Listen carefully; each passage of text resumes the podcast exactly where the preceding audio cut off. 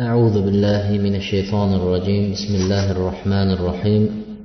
إن الحمد لله نحمده ونستعينه ونستغفره ونعوذ بالله من شرور أنفسنا ومن سيئات أعمالنا. من يهده الله فلا مضل له ومن يضلل فلا هادي له. وأشهد أن لا إله إلا الله وحده لا شريك له وأشهد أن محمدا عبده ورسوله. أما بعد السلام عليكم ورحمة الله وبركاته. Alloh subhanahu va taoloning go'zal ismlari buyuk sifatlari bilan bu darsligimizni allohning roziligi uchun bo'ladigan darslardan bo'lishligini avvalo o'zimga qolaversa barchamizga manfaatli bo'lishligini alloh subhanahu va taolodan so'raymiz.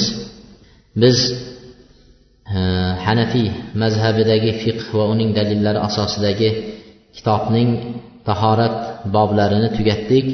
Bugungi kelib to'xtagan mavzuyimiz kitobi sola namoz bobiga kelib to'xtagan edik shuning uchun bugun biz shu kitob asosida va qolaversa boshqa kitoblarga suyangan holatda namozga yoki namoz to'g'risidagi qur'oni karimda kelgan oyatlar va hadislar namoz o'qiganlarni maqtab kelgan oyat hadislar va namoz o'qimayotganlar haqidagi alloh subhanahu va taoloning jazolari qanday bo'lishligi haqida kelgan oyat hadislarga va shu bilan birgalikda sahobiylar va tobeinlarning hayotlariga ozgina to'xtab o'tamiz. Namoz bu mo'min kishining hujjati.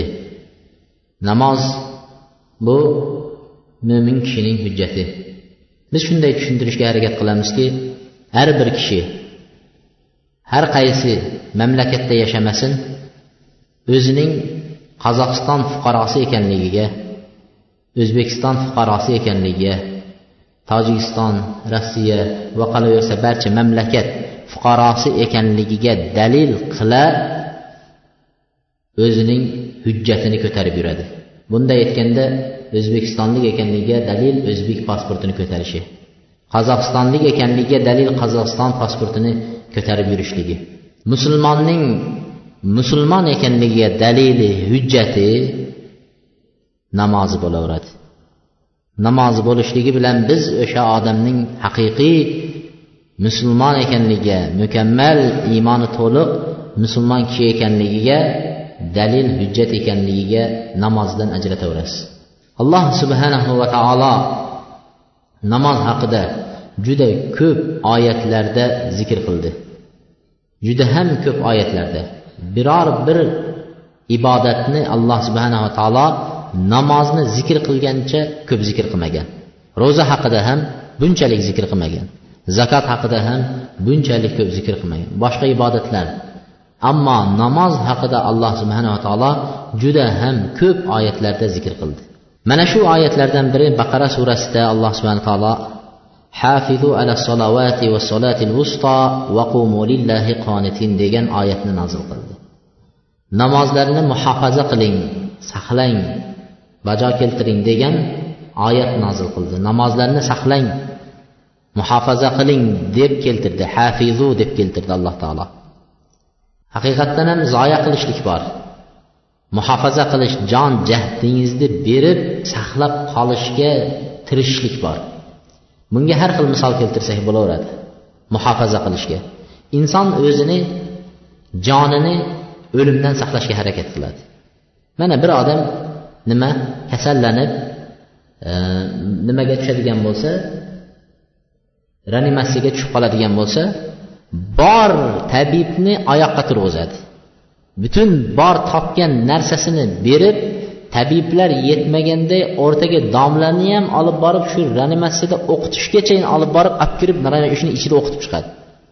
Nimaga desa shuni joni saqlanib qolarmikan degan bir umidda muhofaza shunchalik darajada nima qiladi? Jon jahdini beradi. Bir odam molini ko'paytiradigan bo'lsa butun atrofini qo'rg'on qiladi. O'g'irlab ketmasin deydi. Shuncha molni ishonib bo'lmaydi deydi. Muhofaza qiladi. Musulmon kishi namozini xuddi shunday jon jahdi bilan muhofaza qilish kerak. Ha bu vaqti kelsa o'qib to'g'ri kelmay qolsa uni qazo qilib keyin ham o'qib qo'ysa bo'laveradigan yo'llar bor ekan deb axtarib bunaqa narsa qilmaslik kerak. Shuning uchun alloh subhana taolo boshqa oyatlarda aqimussola namozni qoyim qilinglar namoz o'qinglar deb keltirsa bu oyatda muhofaza qilinglar jon jahdinglarni berib tirishinglar degan ma'noda shunday lafz bilan alloh subhana taolo keltirdi. Bu vusto eng o'sha vaqtdagi ko'p qazo bo'ladigan namozlar asr namozi bo'lganligidan alloh taolo asr namozini ham o'ziga nima ahamiyati bo'lganligi uchun shu asr namozini ham keltirdi. Xosatan asr namozini dedi va alloh subhanahu va taologa namozda turgan vaqtinglarda qonitin degani qunut bilan haqiqiy bir ixlos bilan u yoq bu yoqqa burilmagan holatda o'sha inson allohga niyat qilib turib bir alloh subhana taoloni o'zini yod qilib butun dunyoning tashvishlarini namozga kelgan vaqtda esdan chiqarib yuboradigan darajada namozda turishlikka alloh subhana taolo bizni buyurdi. Mana shu oyatning ma'nosi shu. Keyingi oyatda alloh subhana taolo niso surasining bir yuz uchinchi oyatida keltirdi. Inna solata kanat alal mu'minina kitaban mawquta dedi. Namoz bu vaqti kelganda ishdan bo'shagan vaqtda qarilik yetgan vaqtda qilishga ish topmayotgan vaqtda bekorchilik zerikkan vaqtda masjidga kelib o'qiladigan ibodat emas bu namoz namoz yoshlik vaqtda ishlar zich bo'lib yotgan vaqtda nafs shahvatga insonni undab turgan vaqtda e, mana shunaqa eng nima bo'lib turgan vaqtlarda ham balog'atga yetishi bilan insonga farz bo'lgan allohning buyrug'i. Shuning uchun alloh subhana taolo namoz deyapti mo'minlarga kitaban mavquta degani o'z vaqtlari bilan farz qilib qo'yilgan ibodat deydi mo'minlarni tepasiga farz qilindi u namozni o'zini vaqti bor. Alloh taolo farz qilgan ibodatni vaqti bor. Juda ko'p odamlar namoz o'qishadi. Lekin ishda bo'lganliklari sababli peshin namozi bilan asr namozlarini nima qiladi? Qazo qilishib turib keyin qayerga keladi? Uyga kelgan vaqtda tunda o'qishadi. Bizga beradigan savollari endi men shu peshin bilan asr namozini tong namozidan oldin o'qishim kerakmi yoki keyin o'qishim kerakmi deydi. Bu savolni mutlaq ko'tarib kelishni o'zi uyat. Bunday savolni ko'tarib kelishni o'zi uyat. Alloh subhana taolo qur'onda vaqtida farz qilindi. Vaqtida ado etinglar o'sha namozni. Faqat uchta odamga ruxsat. Birinchisi qasddan emas ataylab misol uchun soatni nimasini munabbih uyg'otqichini masalan qo'ymasdan jiringlatishga qo'ymasdan shu bir bemalol kun chiqquncha uxlab rohatlanib keyin o'qiyman deb yotgan odam gunohkor bo'laveradi. Lekin qo'ydi butun sabablarni qildi uxlab qoldi. Mana bu odamdan gunoh emas. Bu odam turganda uxlagan odamdan gunoh ko'tarilaveradi. Ikkinchisi jinni bo'lib qolgan odamga namoz o'qimasligi gunoh bo'lmaydi ikkinchisi. Uchinchisi nima dedilar?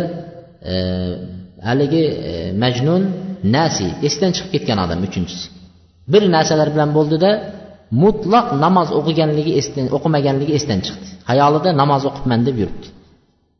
Keyin yodiga kelib qoldi namozni o'qimaganligi. Shu vaqtda esiga yodiga tushishligi bilan darrov shu namozni o'qisin degan. Ammo ish sabablik odat tusiga o'zgartirib olib kirgizib olib har kuni o'sha ishga borganda peshin asrni qazo qilib kechasi kelib o'qishlik bu katta gunohkor bo'ladi.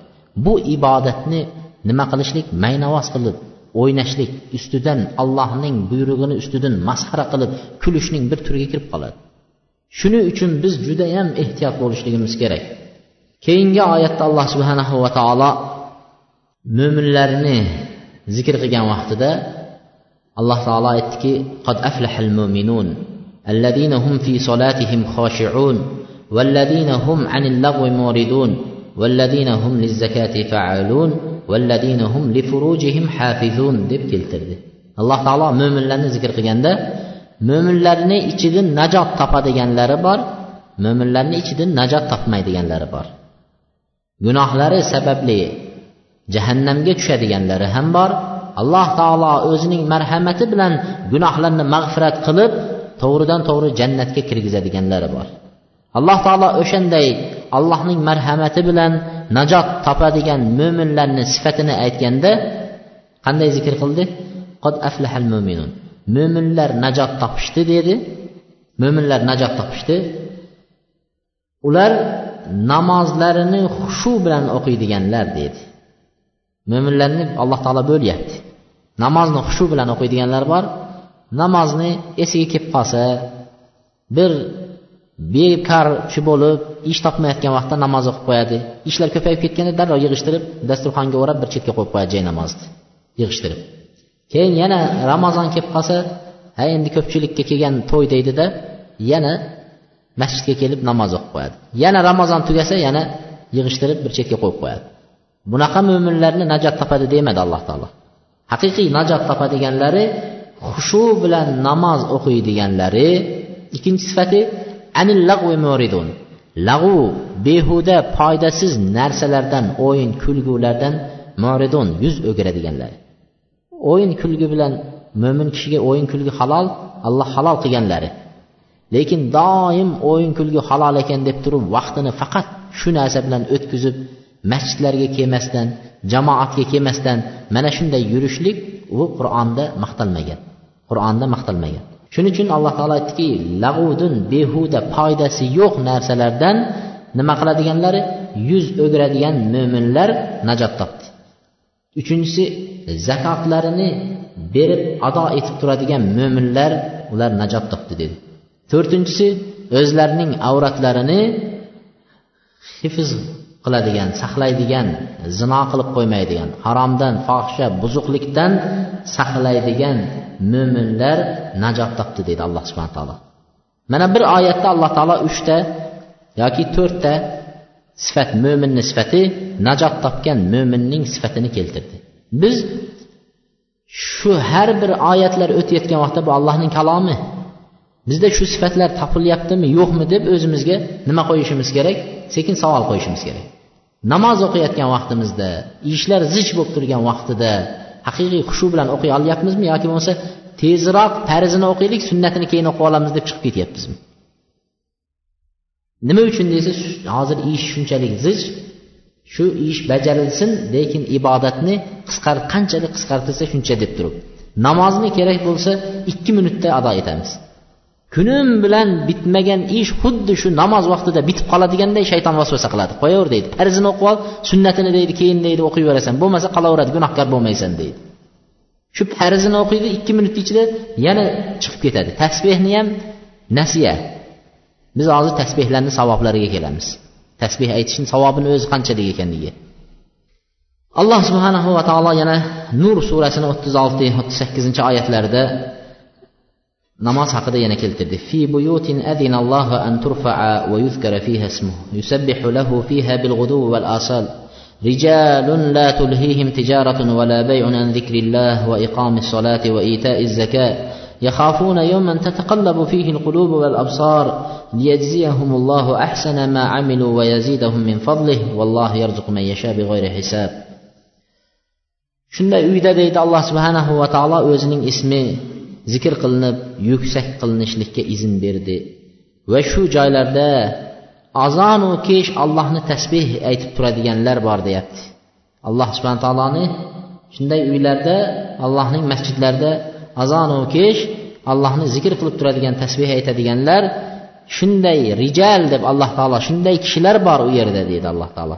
Shunday kishilar bor ular azonu kesh alloh subhana taoloni masjidlarida zikr qiladi tasbeh aytadi e, ularni tijoratlari va savdo sotig'i allohning zikridan birinchisi allohni zikridan va namoz o'qishlikdan va zakotlarini ado etishdan mashg'ul qilib qo'ymaydi deydi alloh taolo shunday kishilarni azonda bomdod namozida masjidda turadigan ton namozida masjidda turadigan o'zlarini uylarida demadi.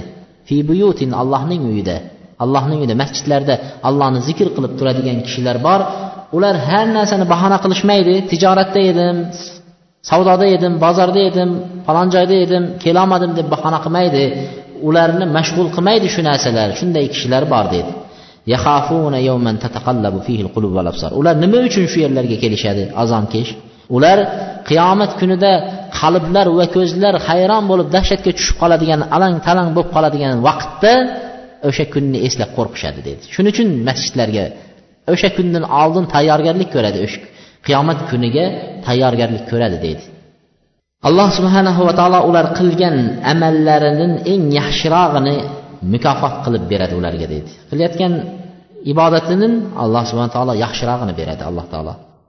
Va o'zining fazlidan alloh taolo ularga ziyoda qiladi deydi alloh taolo o'z fazlidan ziyoda qiladi.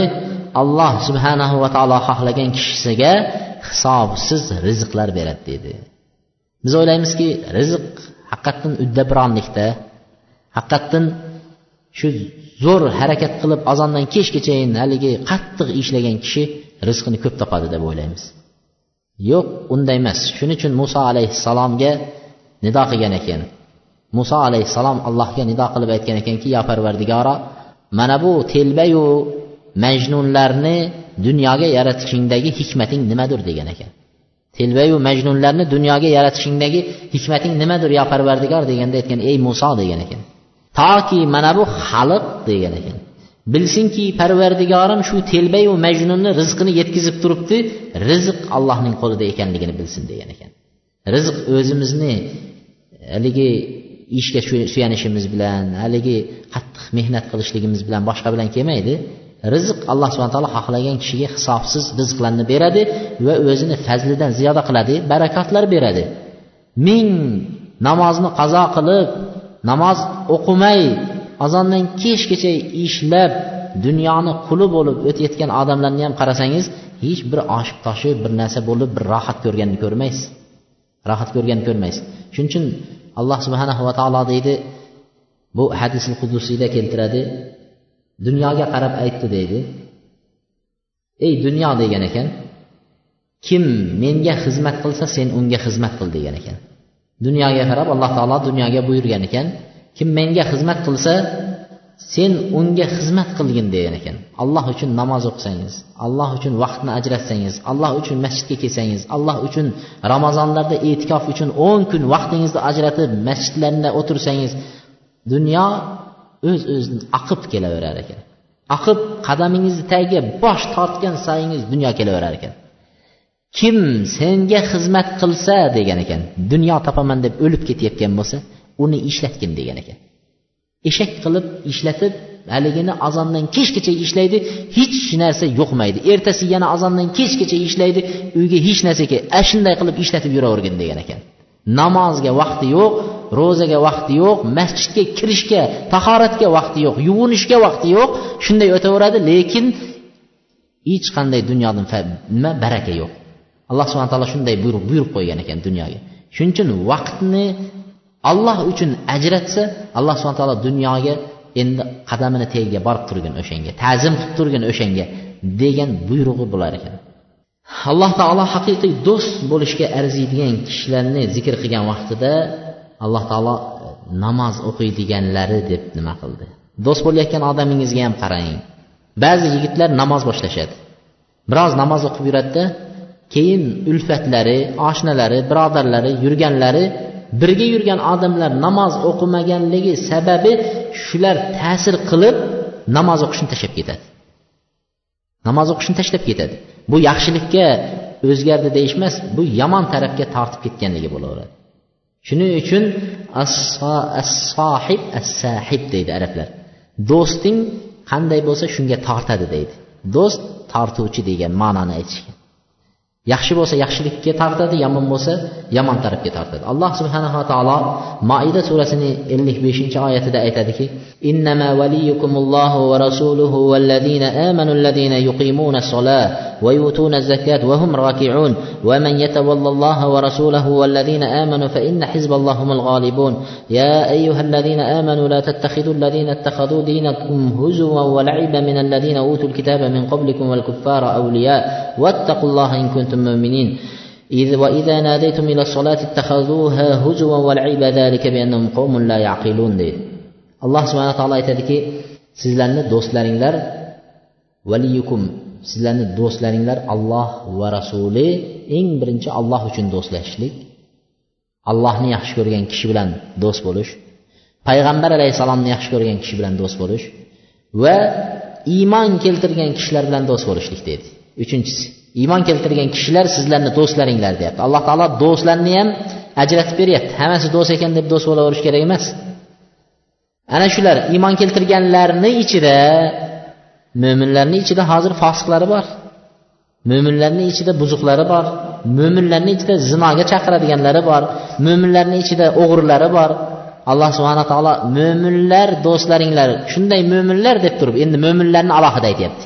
Sizlar do'st bo'ladigan mo'minlar namozlarini doim o'qib yuradiganlari zakotlarini ado etib va ular doim ruku qilib turadigan ruku qilib turadiganlari deydi tizzalarini ushlab allohni hamdi sano aytib turadigan mo'minlar sizlarga do'st bo'ladi deydi kim alloh va rasuli va iymon keltirgan kishilarni do'st qilib ushlasa albatta allohning nimalari allohning to'dalari ular g'olib keluvchilardir deydi allohning yo'lida yurgan kishilar albatta bir kun kelib g'olib bo'laveradi.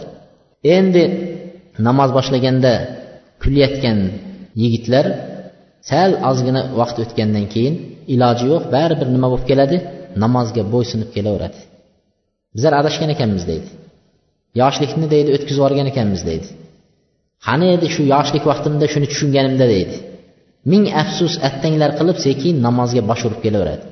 Allohning to'dasida yurganlar allohni yo'lida yurganlar ular albatta g'olib kelaveradi.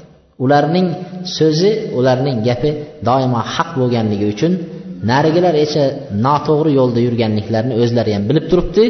Faqat nafs avvoragarchilikda bo'ysungisi kelmayapti lekin bir kun boshga musibat kelgan kunni o'zidayoq namozga turishadi. Eng kami eng namozga turmadi degan dadasi onasi o'lgan vaqtda janoza namozga turishadi. Turmadim degani agar namoz o'qimasmiz namoz kerak emas degani ota onasini janozasida ham turmasin. Iloji yo'q turadi. Namozni masxara qilayotgani ham namozda turadi janozaga. Kerak bo'lsa boshqa dinga o'tib ketganlari ham nima qilish tavba qilib turib namozga janozaga kelgan vaqtda baribir bosh urib kelishadi. Shunday. Shuning uchun allohning to'dalari deydi ular g'olib keladi. Ey iymon keltirganlar deydi alloh taolo sizlar dininglarni sizlarni dininglarni masxara qilayotganlarni avvalgi o'tgan ahli kitoblar va hozirgi kundagi kofirlar deydi. Sizlarni diningdan masxara qilayotgan bo'lsa ustidan kulayotgan bo'lsa shunday kishilarni do'st qilib ushlamanglar deydi. Dinimizni ustidan kulganlarni dinimizni ustidan masxara qilayotganlarni do'st qilib ushlashlikdan alloh subhana taolo qaytardi.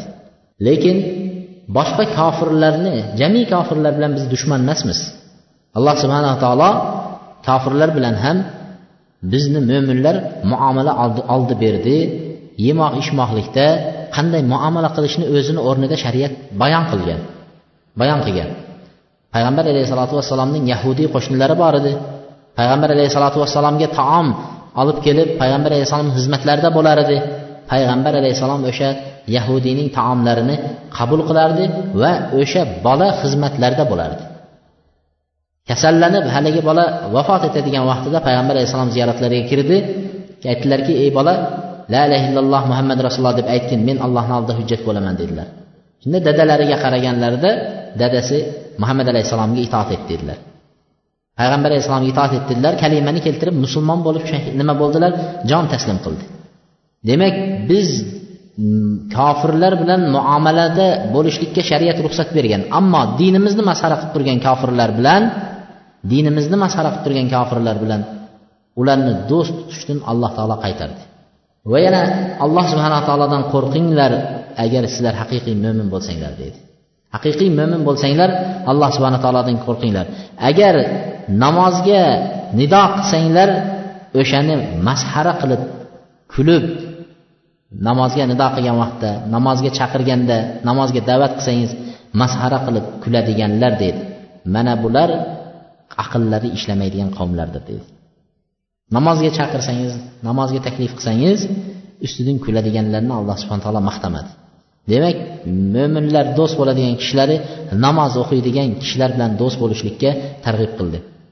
Haqiqiy mo'minning sifatini alloh subhanahu va taolo namozda ekanligini bayon qilib mana anfol surasini ikkinchi to'rtinchi oyatlarida aytadiki إنما المؤمنون الذين إذا ذكر الله وجلت قلوبهم وإذا تليت عليهم آياته زادتهم إيمانا وعلى ربهم يتوكلون haqiqiy mo'minlar deydi alloh subhana taolo olloh zikr qilingan vaqtida alloh subhana taolo zikr qilingan vaqtda da'vat qilinsa amri ma'ruf qilinsa allohning qur'oni tilovat qilinsa payg'ambar alayhissalom hadislarida gapirilganda nima qilinadi deydi? Alloh zikr qilinganda qalblari larzaga kelib titraydiganlar deydi. Chindakasiga ham qalblari titrab allohning kalomi bo'lgan vaqtlarda ko'zlariga yosh kelib allohning oxirat qiyomat kunida eslagan vaqtlarida yig'lab mana shu holatga kelganlari bu haqiqiy mo'minlaridir deydi. Va allohning oyatlari tilovat qilingan vaqtda iymonlari yanada ziyoda bo'ladi. Parvardigorlarga tavakkul qiladiganlari bu haqiqiy mo'minlardir deydi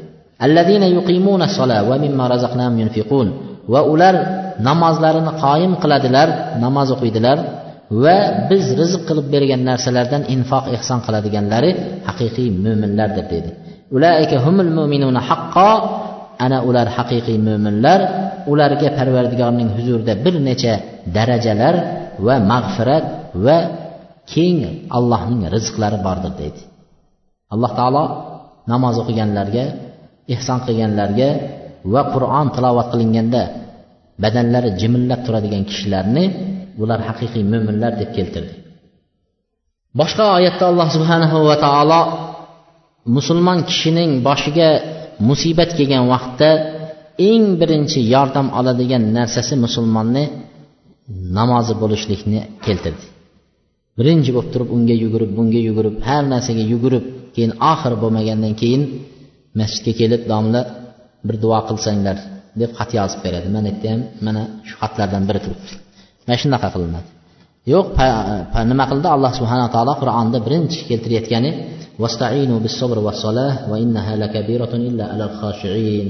qiyinchilik bo'lgan vaqtlarda birinchi bo'lib turib sabr qilishlik bilan o'zinglarga madad olinglar yordam olinglar va namoz bilan nima qilinglar deydi? Yordam olinglar deydi. Namozdan ko'mak olinglar yordam olinglar. Bu qiyindir faqat kimlarga? Haqiqiy allohdan qo'rqa oladigan xushu qilib qo'rqib qo'rqa biladigan kishilargina o'sha namozdan yordam ola oladi deydi madad oladi shuning uchun payg'ambar alayhissalotu vassalomning boshlariga bir musibat keladigan bo'lsalar birinchi bo'lib turib boshlarini sajdaga qo'yardilar. Alloh subhanahu va taolodan so'rardilar o'sha musibatni ko'tarishligini. Namoz islomdagi manzilati namozni islomdagi manzilati xuddi ulamolar shuni misol keltirgan ekanki insonning jasadda turgan boshning manzilatiga o'xshaydi degan ekan. Insonning jasadida boshi bo'lsa inson hisoblanadi. Boshini olib tashlaydigan bo'lsa u inson qanaqa inson ekanini ham ajratib bo'lmaydi. Xuddi namoz islom dinida xuddi shunday degan ekan. Musulmon odamni namozi bor bo'lishligi bilan haqiqiy bir go'zal chiroyli ko'rina biladi. Namozi yo'q bo'lsa boshi yo'q jasadga o'xshab turadi degan ekan. Namoz o'qigan vaqtda haqiqatdan ham odam namoz o'qib turib nafsiy ruhiy va badan orom olgan kishilar bular haqiqiy bir namozni ixlos bilan o'qiyotganligiga dalolat qiladi. Shuning uchun payg'ambar alayhissalotu vassalom bilolga aytardilarki ey bilol azon ayting. Arihna bis solat derdi. Namoz o'qib bizni rohatlantiring derdi. Namoz o'qing derdi.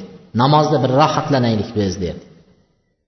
Shuning uchun boya nima qilinardi ularning vaqtida payg'ambar alayhissalomning vaqtida va undan keyingi tobeinlarning vaqtlarida namoz o'qigan vaqtda ular rohat oladi bizda esa shu namoz o'qisa bir mashaqqat bo'yinimizdan bir eng qiyin ishni bajarib qo'yganday ana allohga shukur peshindan ham qutuldik deb qo'yamiz yo bo'lmasa allohga shukur mana bugungi tong namozini ado etdik zo'rg'a deb masjiddan chiqib ketamiz إن النبي صلى الله عليه وسلم عند وداعه لهذه الدنيا أوصى بها دون سائر العبادات payg'ambar alayhissalotu vassalom dunyodan o'tayotgan vaqtlarda namozni ahamiyati shunchalik namozni ahamiyatiga dalolat qiladigan narsalardan payg'ambar alayhissalom vafot etayotganlarida boshqa ibodatlar haqida so'zlamadi. Masalan qarzni ado etinglar desa bo'lardi zakotni beringlar desa bo'lardi boshqa ibodatlarni ham aytsa bo'lardi. Lekin namoz shunchalik muhim bo'lganliklari uchun payg'ambar alayhissalotu vassalom o'ta qattiq kasallanib yotgan vaqtlari bir o'ziga kelib bir o'zidan ketib shunday bo'lib yotgan vaqtlarda hatto oxirgi kunlarida nima qildilar? Shu ko'zini ochsalar namoz o'qidimi odamlar namoz o'qidimi deb oysha onamizdan so'rardilar. Shunda payg'ambar alayhissalotu vassalom hech bu turadigan vaqt nimasi bo'lmadilar. Bir o'ziga keldi yana o'zidan ketdilar yana o'ziga kelib o'zidan ketdi. Shunday bo'lib uch to'rt marta qaytarilgandan keyin aytdilarki muru abu bakr fal yusalli bin nas dedilar. Abu bakrga buyuring odamlarga imomatchilikka o'tib namozni o'qib bersin dedilar. Shunda oysha onamiz aytdilarki ya rasululloh abu bakrni bilasiz dedilar dadalari. Bu qur'on o'qisalar dedi ko'zlarini yoshdan to'xtatolmaydi shunda yig'laydi dedilar.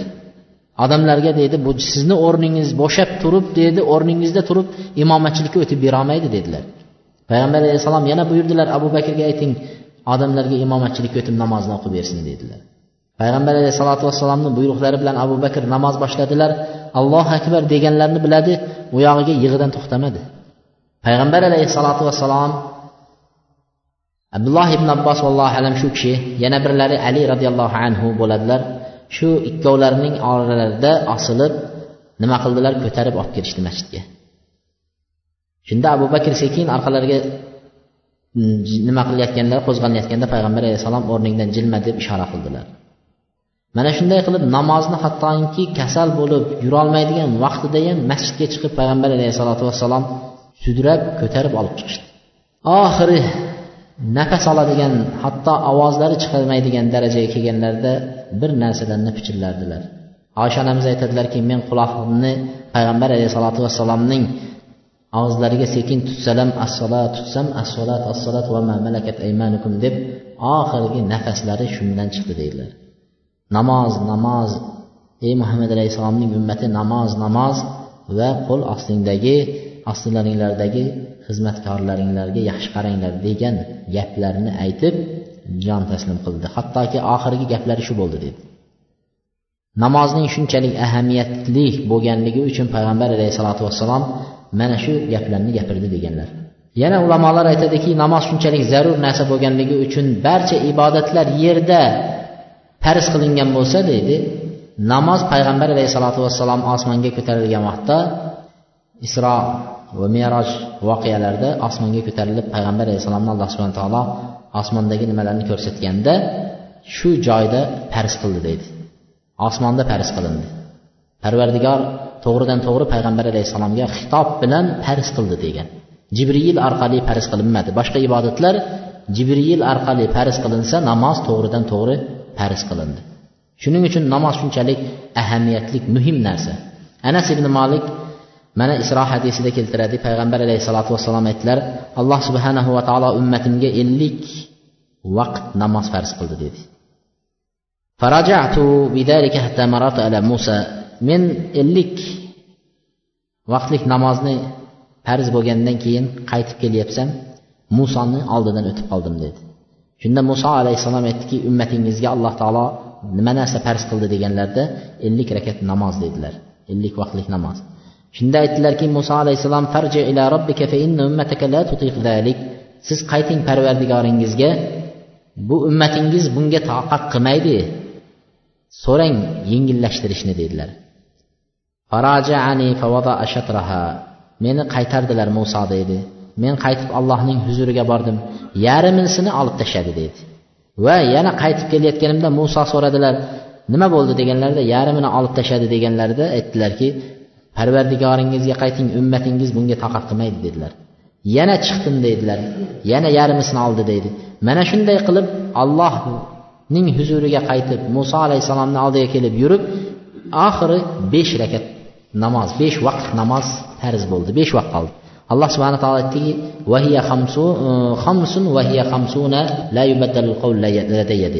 besh vaqt namoz uning savobi ellik vaqt namozning savobi berilaveradi va la yubaddal qavladay mening huzurimda endi gap o'zgartirilmaydi dedi. Alloh subhana taolo besh vaqtni farz qildi. Muso alayhissalomni huzuriga kelganlarida aytdilarki muso alayhissalom yana qayting parvardigoringizga ummatingiz shu besh vaqtga ham toqat qilmaydi deganlarida payg'ambar alayhissalom istahyaytu min robbi degan ekan. Endi parvardigorni huzuriga qaytib chiqib so'rashdan men uyaldim deganlar. Alloh subhanahu va taolo o'sha ellik vaqt namozning savobini besh vaqt namozda beryapti. Bu allohning marhamati. Lekin shu besh vaqt namozni ham ado etmayotganlar qancha? Ado etayotganlar o'zi ular qancha xatolar bilan kechiktirib vaqtidan o'tkazib ado etyapti.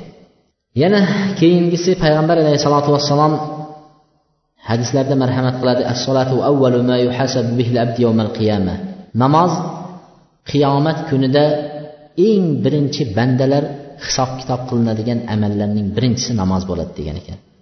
Eng birinchi so'raladigan narsa namozni qanday ado etding deb so'rar ekan.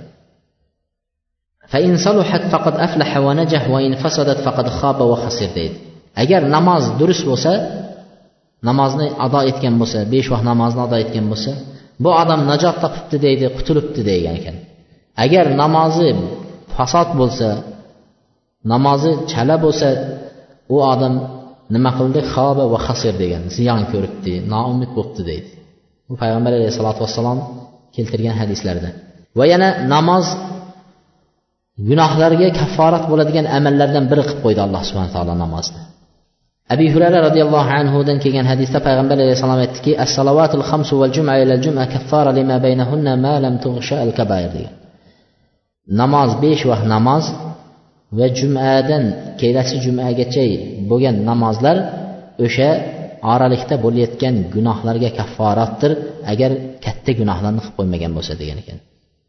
Katta gunohlar qilinmagan bo'lsa lekin har kuni bandalardan sodir bo'layotgan gunohlar uchun namoz nima bo'lar ekan? Kafforat bo'lib turadi. Gunohlar o'chirilib turadi. Abi hurayra roziyallohu anhu aytadilar men payg'ambar alayhissalomdan eshitdim deydi. Payg'ambar alayhissalom aytdilarki agar sizlarni uyinglarni oldida deydi bir anhor oqadigan bo'lsa deydi. Shu anhorda bir kishi har kuni besh vaqt yuvinib tursa ustida kir qoladimi dedilar. Unda sahobiylar aytdiki yo rasululloh yo'q kir qolmaydi dedi. Har kuni eshigini oldidagi suvda besh vaqtdan yuvinib turgan kishida kir qolmaydi deganlarida payg'ambar alayhissalom aytdilarki besh vaqt namoz xuddi shunday dedilar. Alloh subhanahu va taolo mana shu besh vaqt namoz bilan gunohlarni o'chirib turadi dedi. Gunohlarni o'chirib turadi. Bu behuda narsalar emas. Alloh subhanaa taolo behudadan behuda bu farz qilib qo'ygani yo'q. Har bir gunohlarga alloh taolo kafforat qilyapti. Abi said al hudriy roziyallohu anhu aytadilar payg'ambar alayhissalom aytdilarki ala adullukum ala ma yukaffirullohu bihil xatoya? Alloh taolo gunohlarni o'chiradigan va yaxshiliklarni ziyoda qiladigan amalga sizlarni yo'llayinmi dedilar. Shunday amalga ibodatga sizlarni yo'llab qo'yaymi deganlarida sahobalar aytdiki ya eh, bala ya rasululloh yo'llab qo'ying ya rasululloh qanday amaldir? dedilar. Deganlarida payg'ambar alayhissalom aytdilarki isbag'ul vudu fil makarih dedi. Makruh makarih degani qiyin vaqtda odamga yoqmaydigan naqulay vaqtlarda misol qishki kunlari sovuq vaqtlarda tahorat qilishlik bir qiyin bo'lib mashaqqat bo'lib turgan vaqtlarda tahoratni to'liq qilishlik dedi. Va namozdan keyin namozni kutib o'tirishlik dedi. Namozdan keyin namozni kutib o'tirishlik mana shu narsa gunohlarni o'chishiga va yaxshiliklarni savoblarni ziyoda bo'lishliklariga sababdir dedilar. Payg'ambar alayhissalom shu narsani o'rgatdi. Hozir bizni hozirgi vaqtimizda judayam kam namozdan ikkinchi namozni kutadigan odam yo'q desak ham vallohu alam adashmasak kerak misol kelib asr namozida kelib shomgachayin shu namozni kutib o'tiribman payg'ambar alayhissalom shu bir hadisi bor ekan shu hadisiga binoan shu o'tiribman deb kutib o'tiradigan odamni o'zi yo'qda وما منكم من رجل يخرج من بيته فيصلي مع الإمام ثم يجلس ينتظر الصلاة الأخرى إلا والملائكة تقول اللهم اغفر له اللهم ارحمه deydi bir kishi uyidan tahorat qilib chiqsa imom bilan namoz o'qisa deydi keyin shu o'tirgan joyida boshqa namozni kutib o'tiraversa dedi. Mana keldingiz peshin namoziga asr namoziga kelsangiz imom bilan namozni o'qidingiz. Shundan to kelasi namozgachayin masalan shom namozigachayin kutib o'tirsangiz shom namozini faqat bu yerda maqsad shom namozini o'qishlik. Shuni kutib o'tirsangiz deydi farishtalar kelib deydi malaklar allohning farishtalari kelib aytar ekanki allohim buni gunohini kechirgin allohim bu bandangni rahm qilgin. Rahmingga olgin rahm, rahmatingga olgin. O'zing e, gunohlarini mag'firat qilgin degan duolarni aytib turar ekan. To shom namozigacha yoki bo'lmasa shu kelasi namozgacha shuni aytib turar ekan. Bu o'ta katta sunnat amallar. Judayam katta sunnat amallar. Lekin bizda ba'zi bir masjidlardagi birodarlar sunnat amallarini arzimaydigan kichkina kichkina sunnat amallarini talashadi. Talashib bir biri bilan yaqa bo'g'ishgacha keladi. Hattoki masjiddagi qavm ikkiga bo'linib ikki bo'lak bo'lib o'qiydigan darajaga keldi. Mana shunaqa arzimaydigan kichkina kichkina sunnat amallarini misol nima qiladi? Mana shu sunnat ekan mana shu sunnat ekan deb qattiq ushlab oladi. Bu yoqdagi katta katta savoblik bo'lgan sunnat amallarni hech qilishga nima qilmaydi? Harakat ham qilmaydi. Shuning uchun bir kishi e, biz madinada yurgan vaqtimizda bir kitob yozgan ekan. Alf sunnat fil layli e, fil yawm val layla degan. Bir kecha kunduzda mingta sunnat degan. Kichkina bir kitobcha chiqaribdi bir kecha kunduzda mingta sunnat degan.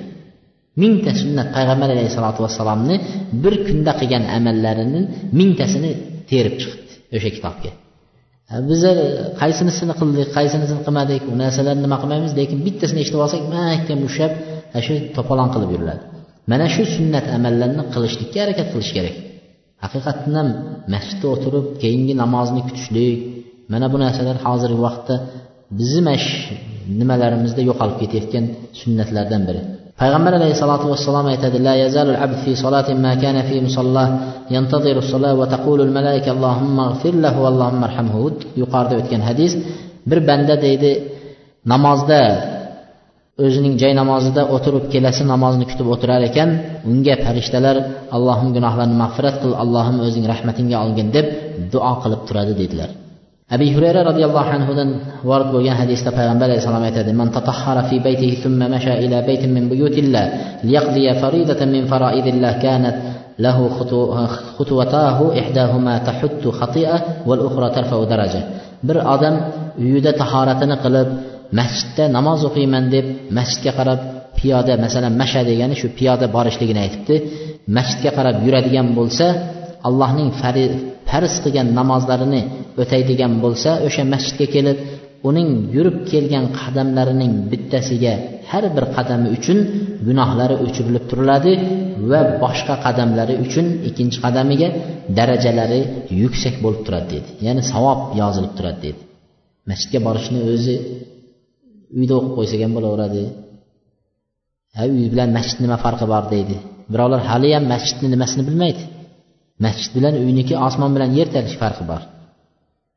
Biz hozir masjid emas namoz o'qishlik haqidagi nimalarni aytib yotibmiz? Namoz o'qimayotganlar namozning fazli qanchalik ekanligi shunchalik allohning ne'matidan mahrum bo'lib turganlar qancha qancha? Demak masjidga namoz o'qishlikka boradigan bo'lsa bir qadamiga gunohlari o'chirilib tursa ikkinchi qadamiga qo'ygan qadamlari uchun allohning huzurida darajalari oshib boraveradi. عن أبي هريرة أن رسول الله صلى الله عليه وسلم قال يتعاقبون فيكم ملائكة بالليل وملائكة بالنهار ويجتمعون في صلاة العصر وصلاة الفجر ثم يعرج الذين باتوا فيكم فيسألهم وهم وهو أعلم بهم كيف تركتم عبادي؟ فيقولون تركناهم وهم يصلون وأتيناهم وهم يصلون. abi hurayra roziyallohu anhu rivoyat qilgan hadisda payg'ambar alayhissalom aytdiki sizlarda hisob kitob qilib turadigan farishtalar bor.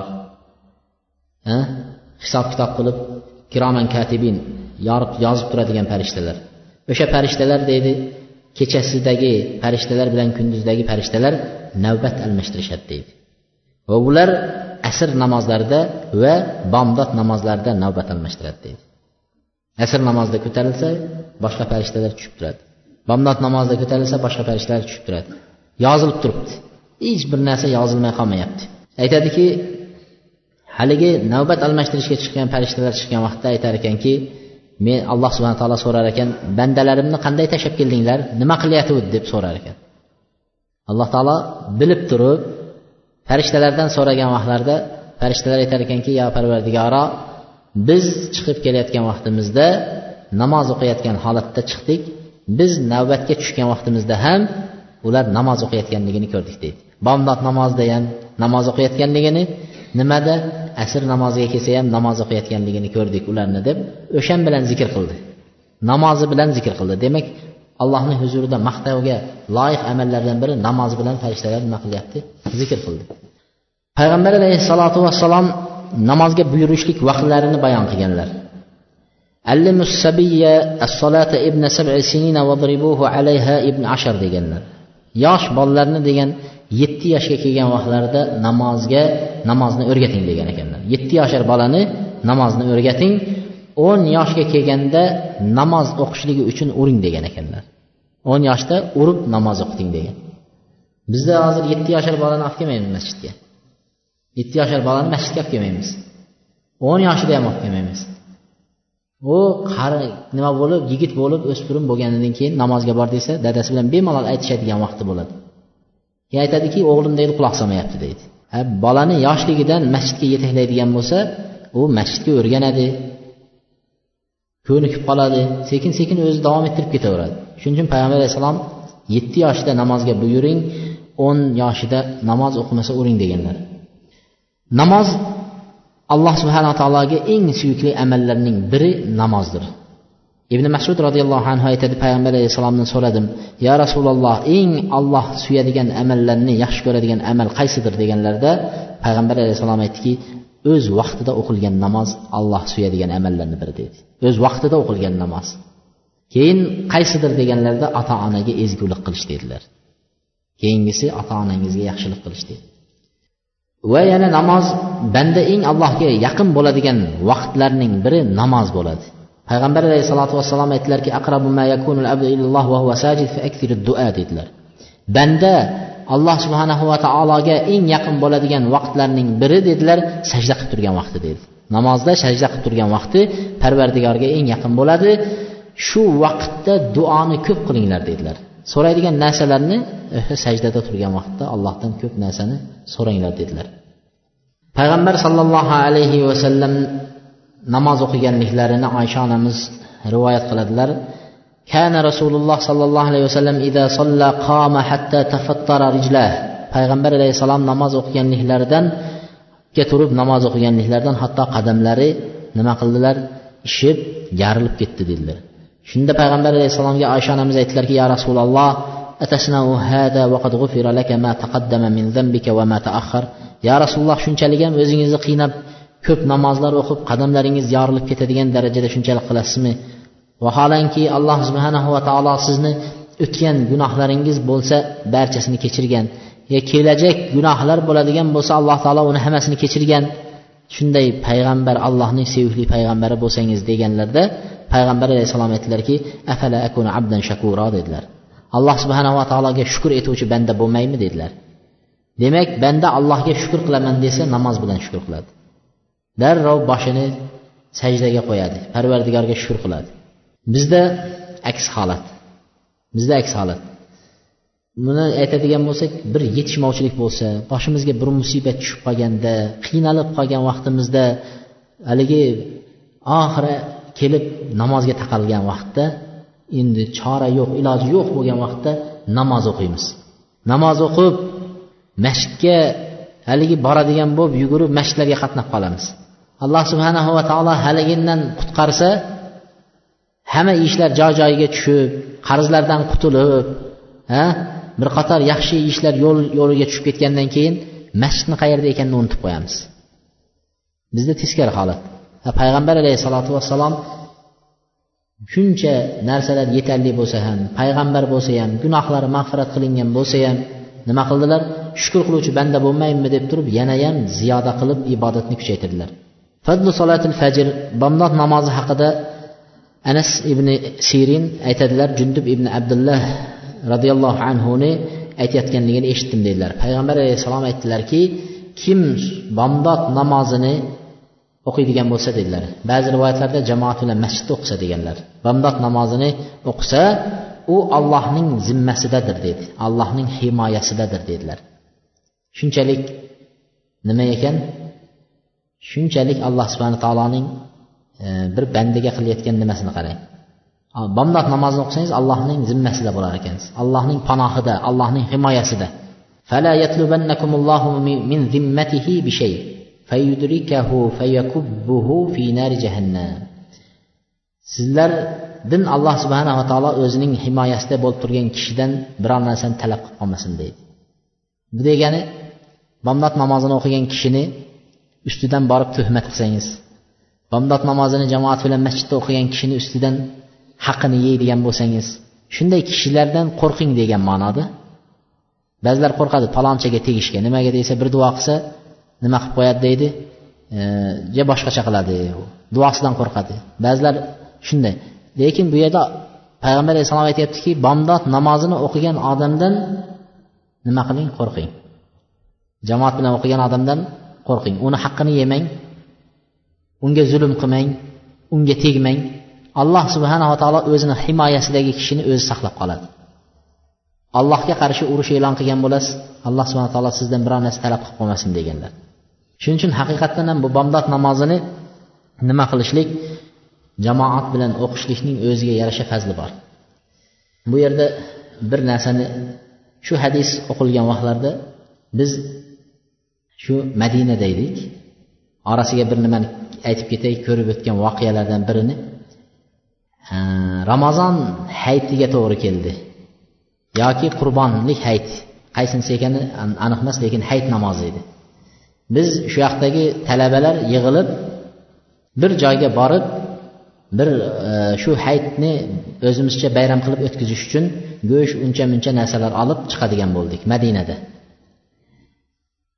Madinada haligi oldimizda endi e, bir mashinaga shu birodarimiz yonida yana bitta birodar orqada ayollari qo'llarida bolalari yana bir birodarimizni qo'lida bir oylik chaqaloq bolasi bilan o'tirishdi.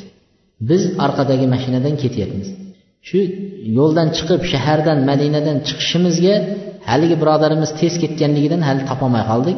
Orqadan besh minutdan keyin kelsak yo'lda shunday ag'darilib mashinani g'ildiraklari tepaga qarab yotibdi. O'rtada turgan shu qulochingiz yetmaydigan xurmoga urilganda ikkita xurmo daraxtini o'rnidan tegi bilan uzib tashlagan. Qulochingiz yetmaydigan daraxtlarni. Shu yugurib keldik. Ichidagilar hammasi hech narsa bunday bir nima ham tegmagan. Mashina yo'q bo'lib ketgan ichidagilar chiqdi. Haligi chaqaloq ham chiqdi. Darrov militsiyalar keldi va isof deydi shu tez yordam keldi. Kelganidan keyin haligi bolani olsak bir oylik bolani nima qilmagan? Uyqudan hali uyg'onmagan. Uxlab yotibdi. Haligi militsiyalar ham aytyapti haligi tez yordam aytadi. Yo'q deydi bizga deydi mana shu bola deydi o'lib qolgan deyaptida. Yo'q o'lmagan deyishib keyin emizib ko'rishsin dedi. Borib emizib ko'rsa emib haligi bola uyqusidan uyg'ondi. Keyin qo'l qo'yib beringlar mana shu deydi hech narsa bo'lmaganligiga deb biz qo'l qo'yib berdik shu bilan ketishdi. Shuni nima qilishdi? Shu yerda kelgan militsiyalar aytadi men o'ttiz yildan beri shu nimada yo'l anaqasida transport anaqalarda men shunaqalarga shohidman dedi. Lekin deydi mana shunday hodisada deydi bunday omon chiqqan odamni men birinchi marta ko'rishim deydi sizlar allohga shukur aytinglar deydi. Va shu vaqtda yana boshqa militsiya kelib turib aytadiki sizlar azonda deydi bomdod namozini jamoat bilan o'qib edinglarmi dedi men haligi birodarlardan so'rasam haqiqatdan ham bomdod namozida jamoatda bo'lganmiz dedi bomdod namozida jamoatda bo'lgandik dedi ikkovlari ham. Alloh subhana taolo jamoatda bo'lib bo'lgan kishini har qanday balodan o'tni ichidan ham tirik chiqaraveradi shuning uchun biz bu narsalarga juda beparvo bo'lmasligimiz kerak. Jamoatning o'ziga yarasha fazli bor. usmon roziyallohu anhu aytadilarki samiatu rasululloh sollallohu alayhi vasallam yaqul man صلى العشاء في جماعة فكأنما قام نصف الليل ومن صلى الصبح في جماعة فكأنما صلى الليل كله kim xufton namozini jamoat bilan o'qiydigan bo'lsa kechaning yarmisini ibodat bilan o'tkazgan savob beriladi deydi bomdod namoziga ham jamoatga qatnashadigan bo'lsa tunisi bilan bedor bo'lib ibodat qilib chiqdi degan savobga ega bo'ladi degan ekan Bamdod namozini jamoat bilan xufton namozini jamoat bilan o'qigan kishi kechasida bedorlik bilan tahajjud bilan allohga ibodat qildi namozda bo'ldi degan savob bitiladi. Allohni mehribonchiligini qarang. Abi hurara roziyallohu anhu aytdilarki lekin shuni evazida yana munofiq kishilar haqida gapirganlarida aytdiki inna afqala solatin alal munafiqina solatul isha va solatul fajr dedi. Munofiqlarga eng og'ir namoz dedilar. Bomdod bilan xufton namoz dedi munofiq kishilarga deb payg'ambar alayhissalom munofiq dedi qiynalib xufton vaqtida charchab kelib qo'y shu xufton namozini jamoat deydigan vaqt bo'ladi. Bomdod namozi esa endi uyquning mazalik vaqti eng shirin vaqti endi keldi deydigan vaqt bo'ladi bomdod namozi. Payg'ambar alayhissalom shu vaqt eng og'ir namoz munofiqlarga shu ikki namoz dedilar.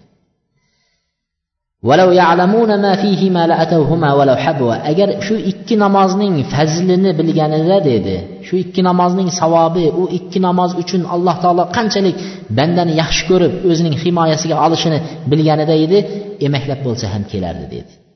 Shu emaklab ishlab charchab yurishga mador qolmasdan emaklaydigan vaqt bo'lsa shu emaklab ham bo'lsa kelardi namozga deyapti. ولقد هممت أن آمر بالصلاة فتقام ثم آمر رجلا فيصلي بالناس ثم انطلقوا معي برجال معهم حزم من حتب إلى قوم لا يشهدون الصلاة فأحرق عليهم بيوتهم بالنار. من ديغان كان پیغمبر عليه السلام؟ شنداي hayolimga ham بر degan بر آدم إمام bir قويب آدم qilib إمامات odamlarga كيف turg'izib ترغب keyin o'zim sekin ko'chaga chiqib degan ekan odamlarni uyiga kirib tekshirsammikin deb ham o'yladim degan ekan kim jamoatga kelmay uyda bo'lgan odamlarni shunday o'tinlar bilan yig'ib olib borib uyini kuydirib tashlashlikni ham bir o'ylab qo'ydim degan ekan jamoatga kelmagan odamlarni shunchalik darajada bo'lsa ham jamoatga targ'ib qilishlikni bayon qildilar لما كانت للصلاة تلكم المنزلة في الإسلام كان الفاروق عمر بن الخطاب كثيرا ما يذكر خلفاءه ورعيته بأهمية الصلاة namozni shunchalik dunyoga dinimizga islomda shariatda ahamiyati bo'lganligi uchun umar roziyallohu anhu doimo xalifa bo'lgan vaqtlarida butun yer yuziga masalan nimalarini yubordilar o'zining hokimlarini o'zining xalqi va hokimlariga shunday vasiyat qilar ekan umar ibn hattob aytar ekanlarki إن أهم أموركم عندي الصلاة فمن حفظها فقد حفظ دينه ومن ضيعها فهو لما سواه أضيع degan ekan Eng sizlarni ishinglarni muhimrog'i meni huzurimda der ekan umar ibn hattob aytar ekan. O'zi xalifa boshliq rais lekin hokimlarga shaharlarning hokimlariga qarata va xalqqa qarata aytar ekanki eng muhim narsa meni oldimda namoz der ekan. Kim namozni saqlasa namozni o'qisa namozini saqlasa dinini saqlabdi der ekan. Kim namozni zoya qilsa der ekan boshqa narsani bemalol zoya qilaveradi degan namoz o'qimaydigan kishiga namozini zoya qilgan odam bemalol birovni haqqini bemalol zoya qilaveradi. Birovni haqqidan qo'rqmaydi. Bemalol buzuqchilikni qilaveradi. Bemalol aroqni ichadi. Bemalol zinoni qiladi. Namozni saqlamagan kishi boshqasini bemalol zoya qilaveradi der ekan. Shuning uchun umar ibn hattob birinchi odamlardan so'raydigan narsasi odamlarga buyuradigan narsasi namoz bo'lar ekan. Al farqu baynana va bayna solihin. Biz bilan shu avvalgi o'tgan solih kishilarning orasidagi farq deydi. Namozdagi farqlarni aytyapti. Inna hubba solat val vuquf bayna yaday subhanahu va taolo qad malika alayhim qulubahum. Namozni yaxshi ko'rishlik namozga shoshilishlik namozda turgan vaqtda rohatlanishlik ularning qalbining eng orom oladigan narsasi edi deydi. Bizni vaqtimizda esa deydi bunchalik narsa emas. Biz bilan ularni farqi shu. Ular namozning vaqti kirishidan avval namozga tayyorgarlik ko'rib turardi degan ekan. Namozni vaqti kirishidan oldin hozir peshin mana peshin bo'ladi men tahorat qilib turay azon aytadi masjidga men tayyor bo'lib turay deb turadi deydi. Lekin bizda esa azon aytildimi? Ha hali bor azon aytilgan bo'lsa. O'qib qo'ygan masjiddagilar o'qib qo'ydi endi deymiz. asrga yaqin bo'ladi asr o'tib keladi hamallab peshinni o'qib oldik deymiz shu bir namozdan qutulganimizga shukur deymiz ha ularda unday bo'lmagan ular shu namozning vaqti kirishidan oldin tayyorgarlik ko'rib keyingi namozni mushtoqlik bilan kutib turgan يقول رجل لحممة العابد وكان من خيار عباد الله في عصر التابعين ma afdal amalika alladhi tarju inda robbik hamama degan kishiga bu kishi tobiinlarning zamonasidagi mashhur ibodatgo'ylardan biri edi deydi. Shunga bir kishi aytibdi allohni huzurida umid qilishga arziydigan qaysi amalingiz bor degan ekan. Mana shu amalim bilan men inshaalloh jannatga kiraman deydigan qaysi amalingiz bor deganlarida aytgan ekanki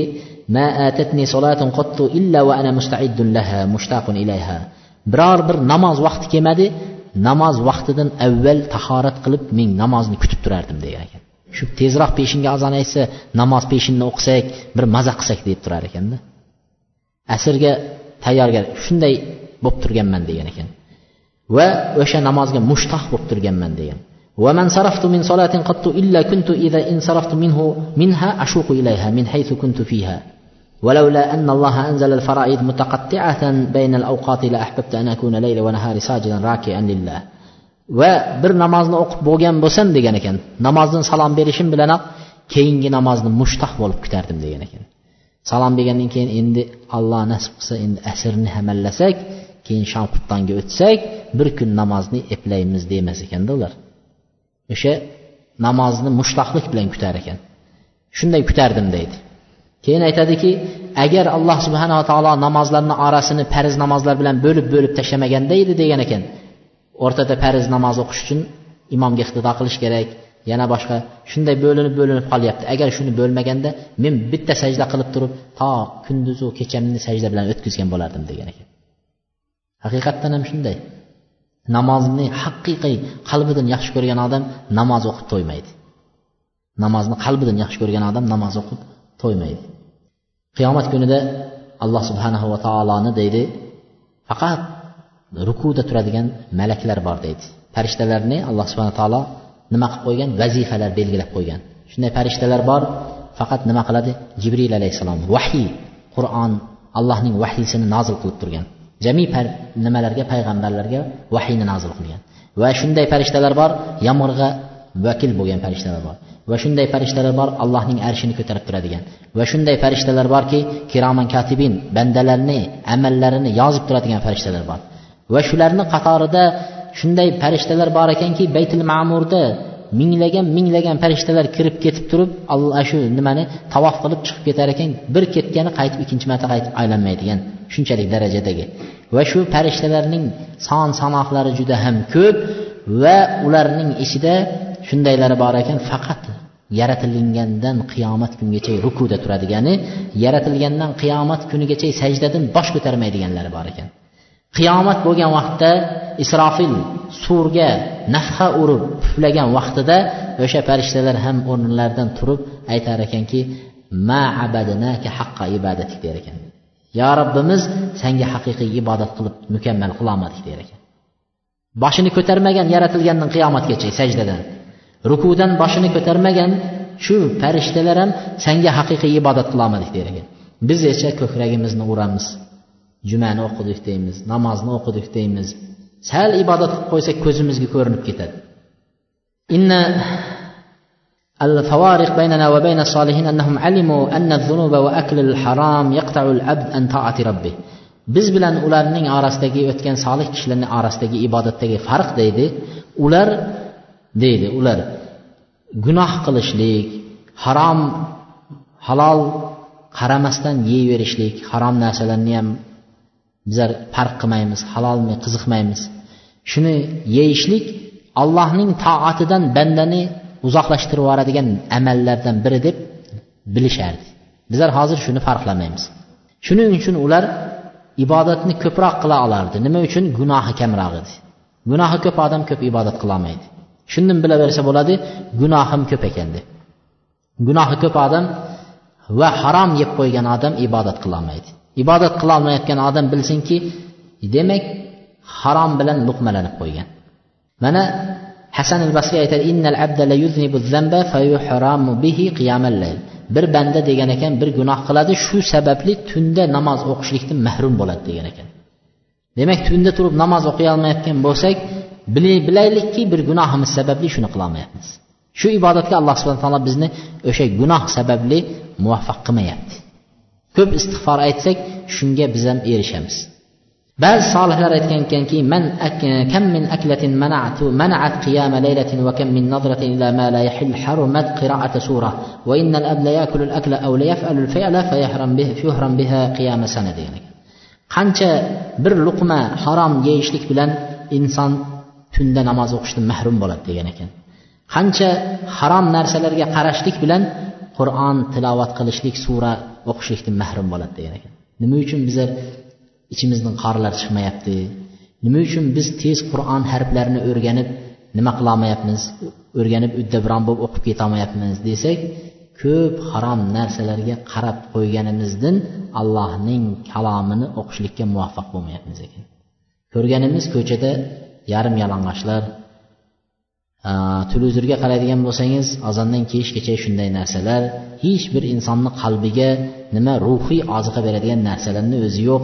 Mana shundan kelib chiqadiki mana shu ibodatdan qur'on tilovatidan uzoqlashishimizni sababi ham shu.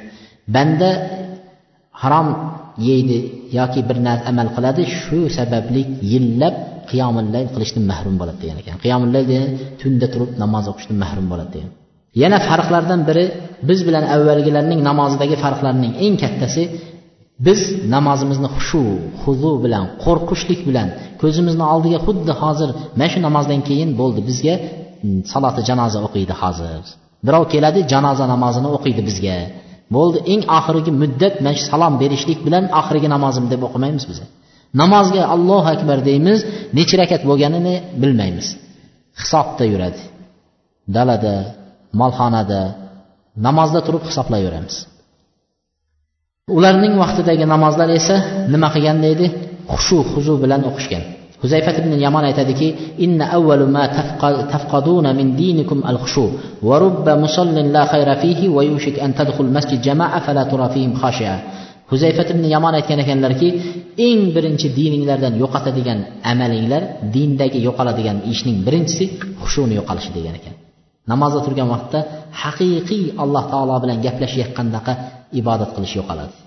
Namozda turgan vaqtda haqiqiy alloh bilan nima qilishlik bir farzni ado etayotganini tasavvur qilib xuddi sirot ko'prigidan o'tyapsiz ostingizda jahannam alangasi turibdi oldingizda jannatga qarab yo'l qarayapsiz mana shu narsalarni tasavvur qilish yo'qoladi. Ana shunday xushuning yo'qolishi dindagi birinchi narsa deydi. Qancha qancha namoz o'qiydiganlar bo'ladi ularda yaxshilik yo'qdir degan ekan. Soni ko'p sapag'i yo'q deymizda. Namoz o'qiydi hamma o'qiyveradi namozni lekin xushu bilan emas. Endi hozir ko'pchilikka kelgan to'y ekan hamma namoz o'qiydigan bo'lib ketdi hozir yoshlar ham alhamdulillah deydi namoz o'qiyveradi. Lekin xushu bilan o'qish degan xayoldan ko'tariladi. keyin aytadiki shunday vaqtlar keladiki jamoat jamoat bo'lib masjidga odamlar keladi ularning ichida xushu bilan o'qiydiganlarni topmaysiz degan ekan muzayfat ibn yamon shunday deganlar كان الضحاك بن مزاحم إذا أمسى بكى فيقال له ما يبكي فيقول لا أدري ما صعد اليوم من أملي zahhak ibn muzahim aytadilarki kechasi bo'lgan vaqtlarda o'tirib olib yig'lardi deydilar unda nimaga yig'layapsiz desalar kuni bilan qanday gunohlarni qilib shular allohni huzuriga bugun ko'tarilib ketdi Mana shularni o'ylab yig'layapman der ekan. Qancha qancha qilgan amallarimiz allohni huzuriga ko'tarilib ketdi shularni o'ylab yig'layapman derdilar. Abdulloh ibn masud man lam ta'murhu solatu bil ma'ruf va tanhahu anil munkar lam yazid biha min allohi illa buda. Aytgan ekanlarki kim namoz o'qib turib namoz yaxshilikka buyurmasa uni yomonlikdan qaytarmasa degan ekan. Namoz o'qiydi harom amalni qilaveradi. Namoz o'qiydi olloh qaytargan ishni qilaveradi. Namoz o'qiydi nima qiladi?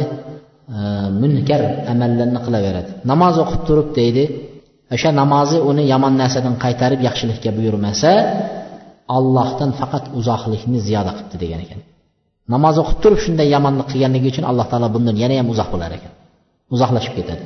ibn عمر aytadiki sollaytu xalfa umar fasami'tu haninahu min wara'i thalathati sufuf va kana fi wajhi khattan yaswatani min al-buka ibn umar umar ibn xattob roziyallohu anhuning o'g'illari abdulloh ibn umar aytgan ekanlarki men e, jamoatning uchinchi safida turib qoldim bir kuni degan ekanlar.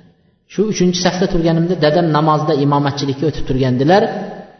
Umar ibn xattob roziyallohu anhu imomatchilikka o'tgan edilar. Uchinchi safda turib e, dadamning dedilar yig'i tovushlarini eshitdim dedi. Namozda turib yig'ladilar deydida. Namoz o'qib turib yig'ladi. Haqiqiy xushu bilan o'qigan odam yig'lay oladi. Qiyomatni ko'zini oldiga keltirib turgan odam yig'lay biladi. Taroz mezonni keltirib turgan odam yig'lay biladi. Amali kam bo'lib turib xuddi jahannamga qarab itorilib ketayotgan narsani tasavvur qila bilgan vaqtda yig'lay oladi. Ana shuni yig'laganlarini eshitdim dedilar. dadasini aytadilarki ko'z nimalardan shuncha ko'p ko'z yosh qilganliklaridan o'sha ko'zining chakkalarida ikkita iz yig'i izlari tushib qolgan edi deydi doim yig'layvergandan yig'layvergandan yig'ining izlari qop qora bo'lib turardi deydi ويذكر الحسن البصري عن الفاروق عمر أنه كان يمر بالآية من ورده بالليل فيبكي حتى يسقط ويبقى في البيت حتى يعاد مريضا hasan basriy aytadiki umar ibn xattob roziyallohu anhu oyatlarni o'qigan vaqtida qur'onni tilovat qilgan vaqtda tadabbur bilan tilovat qilib yig'lardilar. Hattoki yig'lab o'zidan ketib qolardi degan ekanlar. O'zidan ketib qolardi. Bir necha kunlab kasal bo'lib qolardi degan ekan. Oyatdan qo'rqib oxirat kunini eslab qo'rqib bir necha kun kasal bo'lib qolib odamlar ziyoratiga ham kelgan kunlari bo'lgan deydi. Ziyorat qilib kelgan. Va duolarida umar roziyallohu anhu shunday duo qilardilar allohimma in kunta katabtana fi shiqwatin va zambin فإنك تمحو ما تشاء وتثبت وعندك أم الكتاب فاجعلها سعادة ومغفرة deb duo qilardi ey parvardigoro sen bizni agar badbaxtlik va gunoh qilishlikni bitib qo'ygan bo'lsang kitobimizda der ekan bizni shunday deb yozgan bo'lsang kitobda ummul kitob bu allohning lavhul mahfuzi sening huzuringda yo parvardigor. Sen har bir narsaga qodirsan. Sen badbaxtlik bilan gunoh qilishlikni bizni peshonamizga yozgan bo'lsang endi sendan so'raymizki saodat bilan mag'firatni o'sha kitobingga bitib qo'ygin deb so'rardilar. Ibn umar lavhul mahfuzda bizga yomon nimalar yozilgan bo'lsa shuni o'zgartirgin mag'firatga o'zgartir saodatga o'zgartir deb duo qilardilar. Said ibn musayyib aytadilarki an solati umar fayaqul umar roziyallohu anhuni namozi haqida aytadilar kana yusalli minal-layli ma Allah hatta idza kana fi akhiril layl ayqada ahlahu. Kechasi bilan namoz o'qib chiqardilar deydi. Umar roziyallohu anhu kechasi bilan namoz o'qirdilar va oxirgi uch bo'l uchdan bir bo'lagi qolganda kechaning oxirgi bo'lagi qolganda oilasini ham turg'izardilar deydi. Ahlini ham turg'izib turib aytar ekanlar assolat assolat namozga turinglar namozga turinglar namozga turinglar der ekanlar va aytardilarki alloh taolo bizga ahlimizni turg'izishga ham buyuryapti der ekan. Kechasi oilamizni turg'izib namozga uyg'otishni buyuryapti.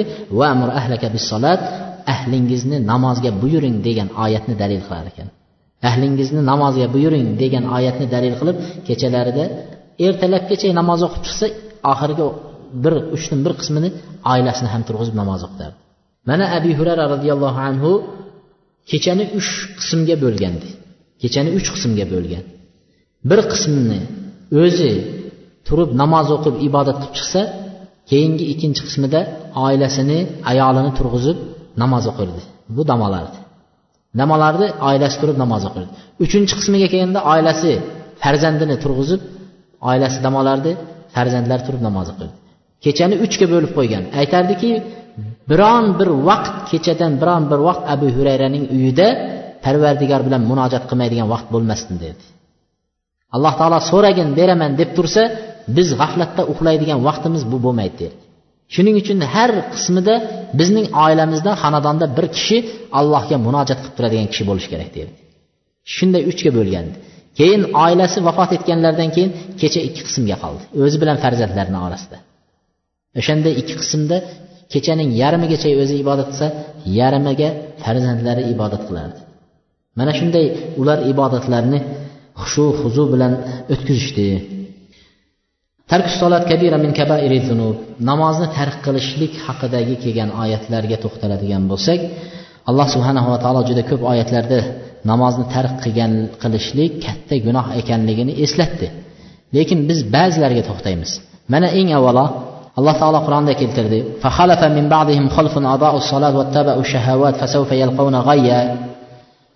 Ulardan keyin xalf orqadagi kelgan odamlarni aytadi. Keyingi kelayotgan avlodlar keladi. Ular namozlarini zoya qilishadilar. Alloh taolo shunday keltiryapti. Keyingi kelayotganlar namozni zoya qilishadilar va shahvatlarga ergashib ketadi deydi. Havoi nafsga shahvatga ergashadi. Alloh taolo bularni tez kunda g'ay degan bu jahannamdagi bir vodiy ekan. G'ay o'sha jahannamga yo'liqishadi illo va amana va amila soliha faqat tavba qilib iymon keltirib solih amal qilganlar alloh taolo ularni qutqazadi deydi demak birinchi oyatda alloh taolo namozni zoyi qilganlarning joyi nima bo'ladi dedi? G'ay degan jahannamning bir vodiy o'sha yerga boradi dedi. Ibn abbos roziyallohu anhu aytadilarki namozni zoya qiladi deganning ma'nosi butunlay namoz o'qimaydi degani emas degan ekan.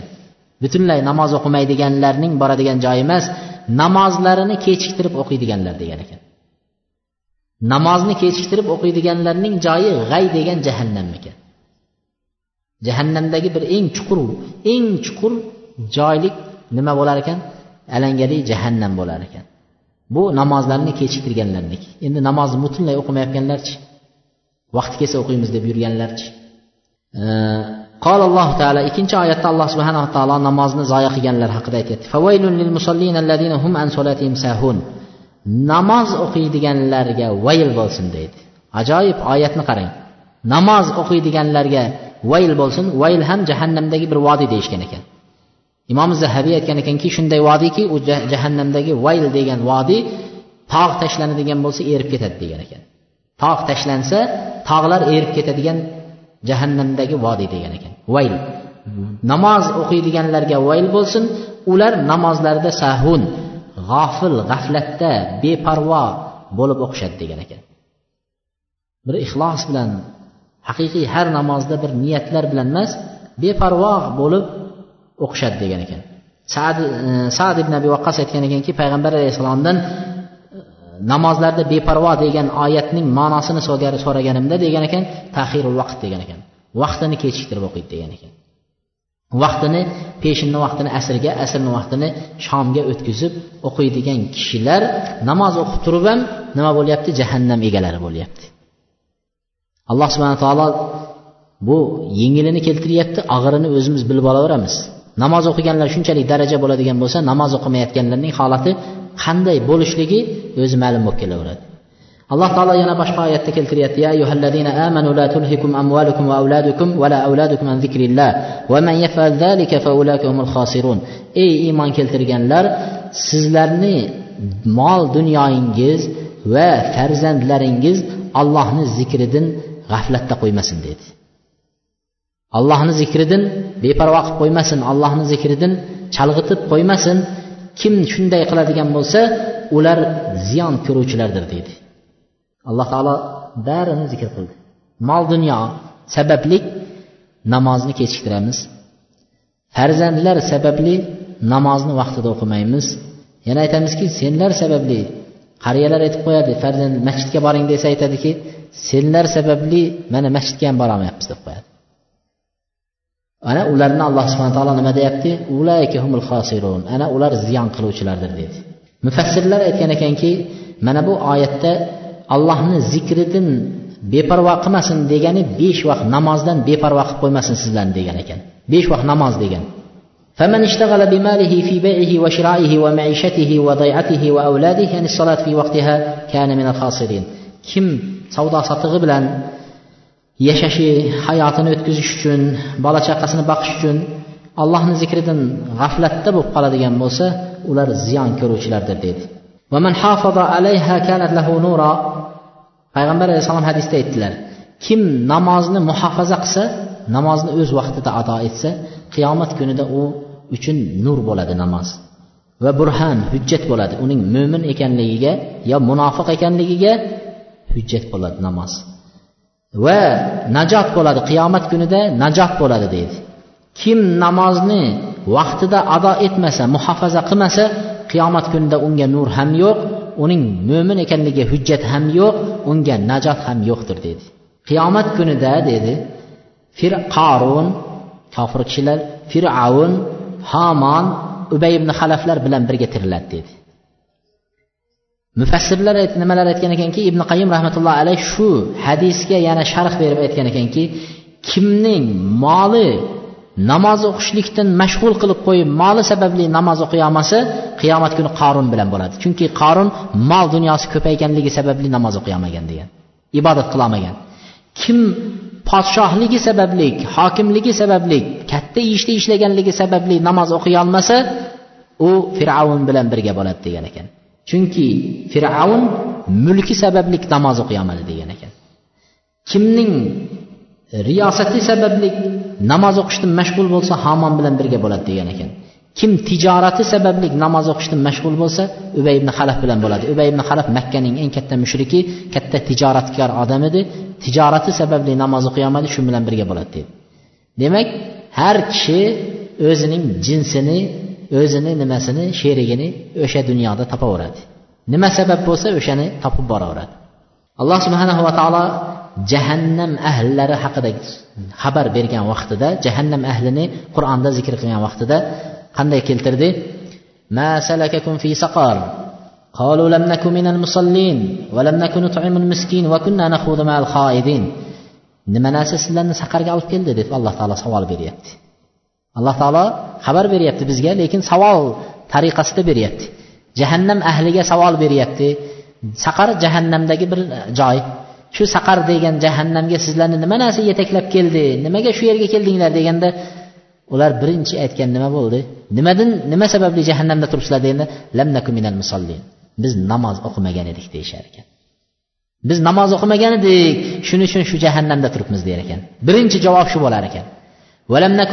Miskin miskinlarga biz taom bermas edik der ekan. Ikkinchisi shu. va kunna nahudu mal haligi kulib o'ynab yayrab dinni masxara qilib yurganlar bilan birga edik der ekan. Kim ko'rib ketdi? Tirilganlar bor ekanmi? Deydiganlar bilan birga gapirishardi. Xoidin shunday narsalar bilan. biz qiyomat kunini yolg'onga chiqarardik deydi. Qiyomat kuni bo'lishligini yolg'onga chiqarardik. Hatto atanal yaqin hatto bizga aniq yaqin eng ishonchli narsa bizga keldi deydi. Ko'zimiz bilan ko'rib turibmiz qiyomatni tirilib allohni huzurida turibmiz. Kerak bo'lsa jahannamda turibmiz deyaptida ularga ana endi qiyomat kunida o'rtaga tushiradigan shafoatchilar yordam bermaydi deydi. O'rtaga odam qo'ygani bilan allohni huzurida endi unaqa o'rtaga tushib uni jahannamdan qutqarib oladiganlar yo'q deydi. Birinchi zikr qilganlari nima bo'ldi? Namoz o'qimaganligi sababli. Buxoriyda sahih buxoriyda keladi kimni asr namozi favut bo'lsa degan ekan qazo bo'lsa amallari habata bo'ladi degan ekan. Mutaammidan qasddan asr namozini ish hozir ish qilib turibman bilyapman asr namozi kirdi vaqti chiqib ketyapti. Ha keyin qazosini o'qiyman deb qasddan qazo qilib yuboradigan bo'lsa amallari habata bo'ladi deydi. Bir namozga alloh subhana taolo amallarni habata qilyapti. Bizni hozirgi sharoitimizda juda qo'rqadigan narsa. Biz hozir namoz haqida namoz fazli haqida kelgan oyat hadislar va namoz o'qimaganlar haqida kelgan oyatlarga va hadisga to'xtadik. Bu yerda bani isroildan kelgan bir qissaga ham to'xtab ketamiz. In امرأة من min bani isroil jaat ila عليه السلام bani isroildan deydi bir ayol muso alayhissalomni huzuriga keldi deydi. Bani isroildan bir ayol muso alayhissalom huzuriga keldi. Aytdiki ey allohning payg'ambari men bir katta gunoh qilib qo'ydim. Allohga tavba qildim shu gunohimdan. Siz ham duo qiling alloh taolo meni gunohimni kechirsin. Men tavba qilib keldim dedi. Shunda muso alayhissalom aytibdiki nima gunoh qildingiz? dedilar. Deganlarida aytdiki ya nabiyalloh inni zanaytu va valadtu valadan faqataltu. Men fohishalik qildim buzuqlik qildim zino qildim homilador bo'ldim zinodan farzand ko'rdim va farzandni o'ldirdim dedi. Deganida muso alayhissalomning jahllari chiqdi. Aytdilarki uxruji ya fajira la tanzilna minas sama fatuhriqana bishumik ey fisq fujurga bitgan ayol tezda meni huzurimdan chiqib ketgin. Sen sabablik allohdan osmondan o't kelib bizni ham sen sababli kuydirib yubormasin shunda ham ifloslik qilasanmi dedi. Zino qilib zinodan tug'ilgan bolani o'ldirib shunchalik ham katta gunoh qilasanmi deb haligi ayolni quvib soldilar. Quvib solganlarida shu ayol boshlarini engashtirib yig'lab musoning huzuridan chiqib ketdi. Jibril alayhissalom musoning oldilariga keldilarda aytdilarki yaqulullohu laka lima ya musa? Alloh taolo sizga aytyaptilarki ey muso nima uchun tavba qilib kelgan ayolni huzuringizdan quvdingiz? dedilar deydi. Tavba qilib kelgan ayolni nimaga huzuringizdan quvdingiz? Ama minha bundan ham battarini ko'rib turib quvmayapsizu dedilar deydi. Shunda muso alayhissalom aytdilarki ey jibril bundan battarroq gunoh qilayotgan kim bor ekan aytingchi deganlarida namozini tark qilayotgan qasddan mutaammidan amidan qasddan namozni tark qilganning gunohi bundan ham battarrog'idiku degan ekan deydi. shuning uchun bu namoz haqida kelgan oyatlarga agar yana to'xtaladigan bo'lsak juda ham ko'p bugun vallohu alam bizni namoz kitobiga kelib to'xtaganligimiz uchun namozga aloqador bo'lgan oyat hadislardan nima qilib qo'yadigan bir qator eslab o'tishlikni o'rinli deb ko'rdik kelasi nimalarda inshaalloh namozning shartlari namozdagi e, ibodatlarning farzlari boshqalariga inshaalloh to'xtab o'tamiz سبحانك اللهم وبحمدك استغفر الله واتوب اليك